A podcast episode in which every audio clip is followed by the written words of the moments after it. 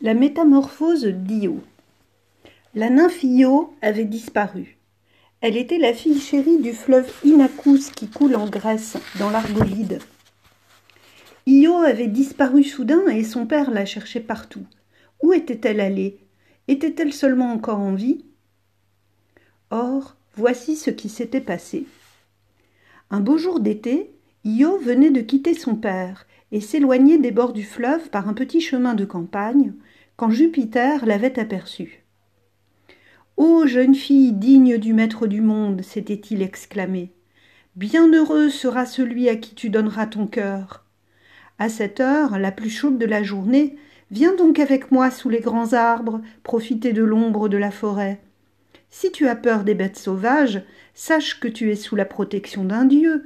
Et quel dieu?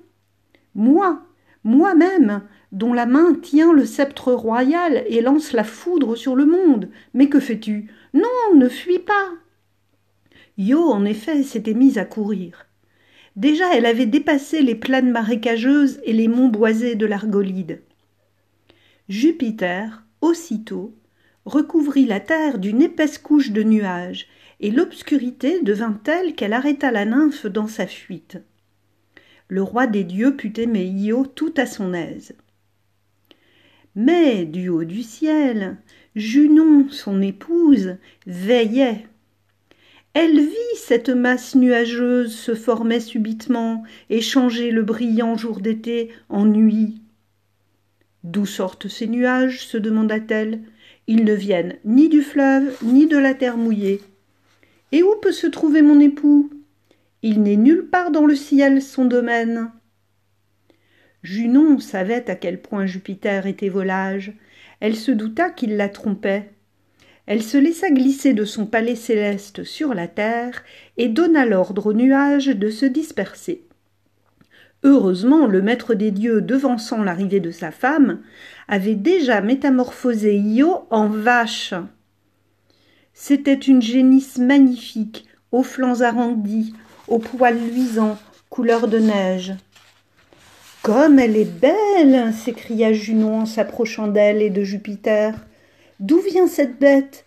Quel est son maître? Je ne vois pas son troupeau. Mon cher époux, fais mon cadeau. Voici Jupiter bien embarrassé. S'il donnait Io à son épouse, celle-ci se vengerait sur la malheureuse bête. C'était cruel. S'il ne la lui donnait pas, Junon trouverait ce refus suspect et devinerait que la génisse était sa rivale. C'était risqué. Tout compte fait, il valait mieux que la déesse reçût en présent l'animal. Dès que Junon, toujours méfiante, eut la génisse en sa possession, elle la confia à la garde d'Argus.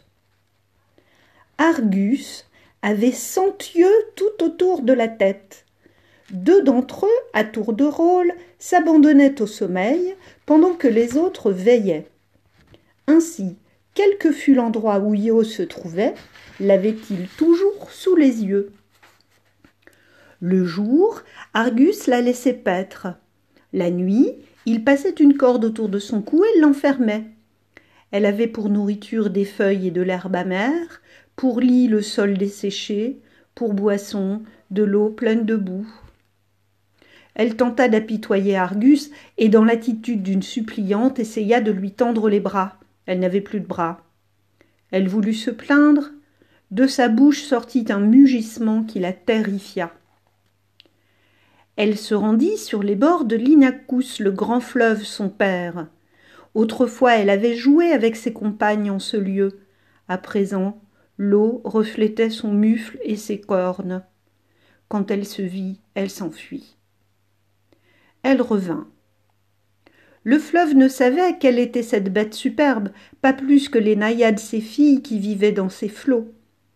La vache s'approchait de la rive, suivait son père et ses sœurs, se laissait caresser, acceptait l'herbe que le vieil Inachus avait coupée pour elle, elle lui léchait les mains, elle aurait voulu l'embrasser, pleurer, parler. À défaut de mots, elle se servit de ses sabots pour écrire son nom dans la poussière. Malheureux que je suis, gémit le fleuve. Comment? C'est toi, ma fille Je souffrais de t'avoir perdu, je souffre encore plus de t'avoir retrouvé. Tu te tais, tu soupires. Tout ce que tu peux faire, c'est me répondre en mugissant. Dire que je préparais ton mariage, je préparais pour toi les torches nuptiales, je me réjouissais d'avoir un gendre et des petits-enfants, et c'est dans un troupeau que tu trouveras un mari. Je souffre et ma peine sera éternelle, car les dieux tels que moi ne peuvent pas mourir. Comme le père et la fille se lamentaient, Argus survint et les sépara. Il conduisit la génisse au pâturage, et, pour mieux la surveiller, se posta sur un rocher au sommet d'une montagne. Jupiter les vit. Il ne put supporter les souffrances qu'endurait Io. Il appela son fils le dieu Mercure et lui ordonna de tuer Argus. Mercure chausse ses sandales ailées, met sa coiffure, prend sa baguette qui fait dormir ceux qu'elle touche. Il saute sur la terre, se déchausse, se découvre la tête, ne gardant à la main que sa baguette. Il s'en sert, comme un berger de son bâton, pour pousser le troupeau de chèvres qu'il a pris au passage, et il joue de la flûte. C'est une flûte de pan, faite de roseaux de longueur inégale, assemblés avec de la cire. On l'appelle aussi une syrinx. Les sons qu'il en tire charment les oreilles d'Argus. Viens donc t'asseoir près de moi sur ce rocher, propose-t-il au dieu. Nulle part l'herbe n'est meilleure pour les bêtes, ni l'ombre pour les bergers. Mercure s'assoit et entame la conversation avec le gardien d'Io. La journée s'écoule, il parle toujours, et quand il ne parle pas, il joue de la flûte, espérant endormir Argus. Mais celui-ci lutte contre l'assoupissement. Si certains de ses yeux se ferment, d'autres restent bien ouverts. Dis-moi, qui a créé une flûte comme la tienne? demande-t-il au dieu d'une voix ensommeillée. Mercure, alors, commence à lui conter l'histoire du dieu Pan et de Syrinx la nymphe transformée en roseau.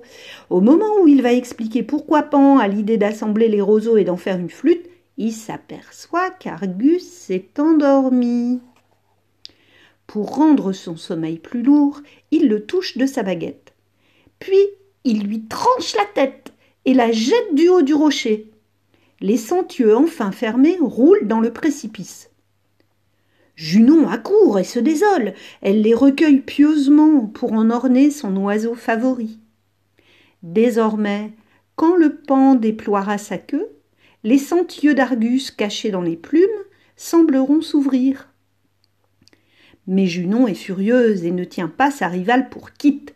Elle continue à la poursuivre de sa haine et la pique avec un aiguillon invisible.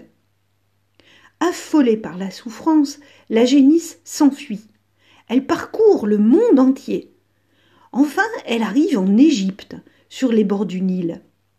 Là, elle s'arrête, s'agenouille, renverse la tête, lève les yeux au ciel et pousse des beuglements déchirants. Jupiter l'entend. Il s'approche de son épouse, lui entoure le cou de ses bras, la supplie de mettre fin aux souffrances de la malheureuse. Tu n'auras plus à t'inquiéter à son sujet, je ne jetterai plus mes regards sur elle, je te le promets solennellement, je te le jure, par le Styx, le grand fleuve des enfers. Junon s'apaise. Io peut reprendre sa forme première. Ses poils tombent, ses cornes diminuent, ses gros yeux ronds s'allongent, son mufle redevient visage, elle recouvre ses mains, ses pieds au lieu de sabots de la pardon, elle recouvre ses mains, ses pieds au lieu de sabots. De la génisse, il ne lui reste que la beauté. Elle se redresse, elle est debout, mais elle a peur de parler. Elle craint que de sa bouche ne sortent encore des mugissements. Elle parvient cependant à prononcer les mots dont elle a perdu l'habitude. Puisque l'Égypte l'a accueillie, elle décide d'y demeurer. C'est là qu'elle met au monde l'enfant qu'elle a conçu de Jupiter, Epaphus. Aujourd'hui, Io reçoit les hommages des Égyptiens vêtus de lin. Ils lui ont construit des temples pour elle et pour son fils, car elle est devenue la grande déesse Isis, dont le beau corps de femme est surmonté par des cornes de vache.